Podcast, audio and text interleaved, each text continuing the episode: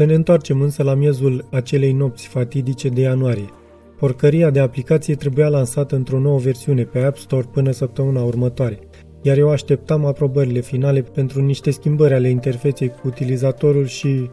mă rog, chiar nu cred că vă interesează, erau doar niște răhățișuri plicticoase legate de serviciu. Și atunci mi-a fost respinsă cartela de transport MetroCard, fără niciun motiv. Mai aveam una la muncă și chiar nu știam câți bani mai rămăseseră în cont.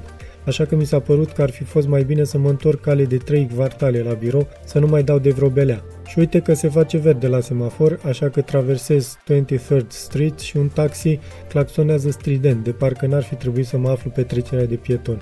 Hai nu zău băi, eu am verde! Cotesc înspre birou și imediat o văd.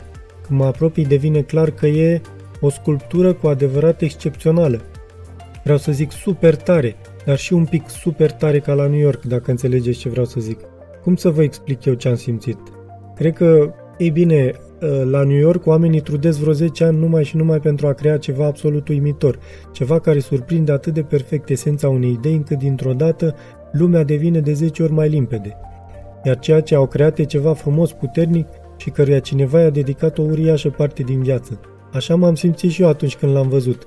Un transformer înalt de 3 metri îmbrăcat într-un costum de samurai, cu pieptul uriaș ca un butoi ridicat spre cer la vreo 1,20-1,50 m deasupra capului meu, care trona acolo, fix în mijlocul trotuarului, plin de energie și putere, și părea că în orice moment ar fi putut să se răsucească și să-și ațintească asupra mea privirea aceea lipsită de expresie, dar atât de regală.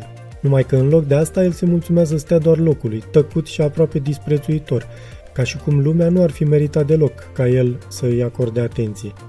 La lumina felinarelor de pe stradă, metalul său era doar un amestec de negru mat ca noaptea și argint ca oglinda, și era făcut în mod clar din metal, nu părea deloc vreo chestie ieftină de carton, vopsită cu spray-ul, ca acelea din care se fac armurile pentru cosplay.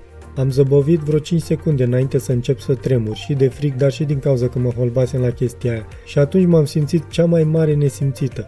Adică eu sunt o artistă care muncește mult prea mult la un serviciu profund neinteresant doar pentru a plăti o chirie exorbitantă și pentru a rămâne în acest oraș, în mijlocul celei mai creative și influente culturi de pe pământ.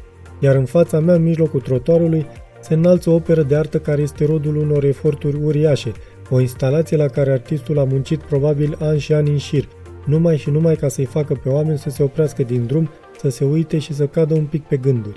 Iar eu, înrăită de traiul într-un oraș mare și epuizată mental de orele nesfârșite, în care nu făceam decât să mut pixel de colo-colo, nici măcar nu mai reușeam să arunc încă o privire unui lucru absolut magnific. A fost un fragment din cartea Un lucru absolut remarcabil, de Hank Green, la editura Corint. Lectura George Hari Popescu.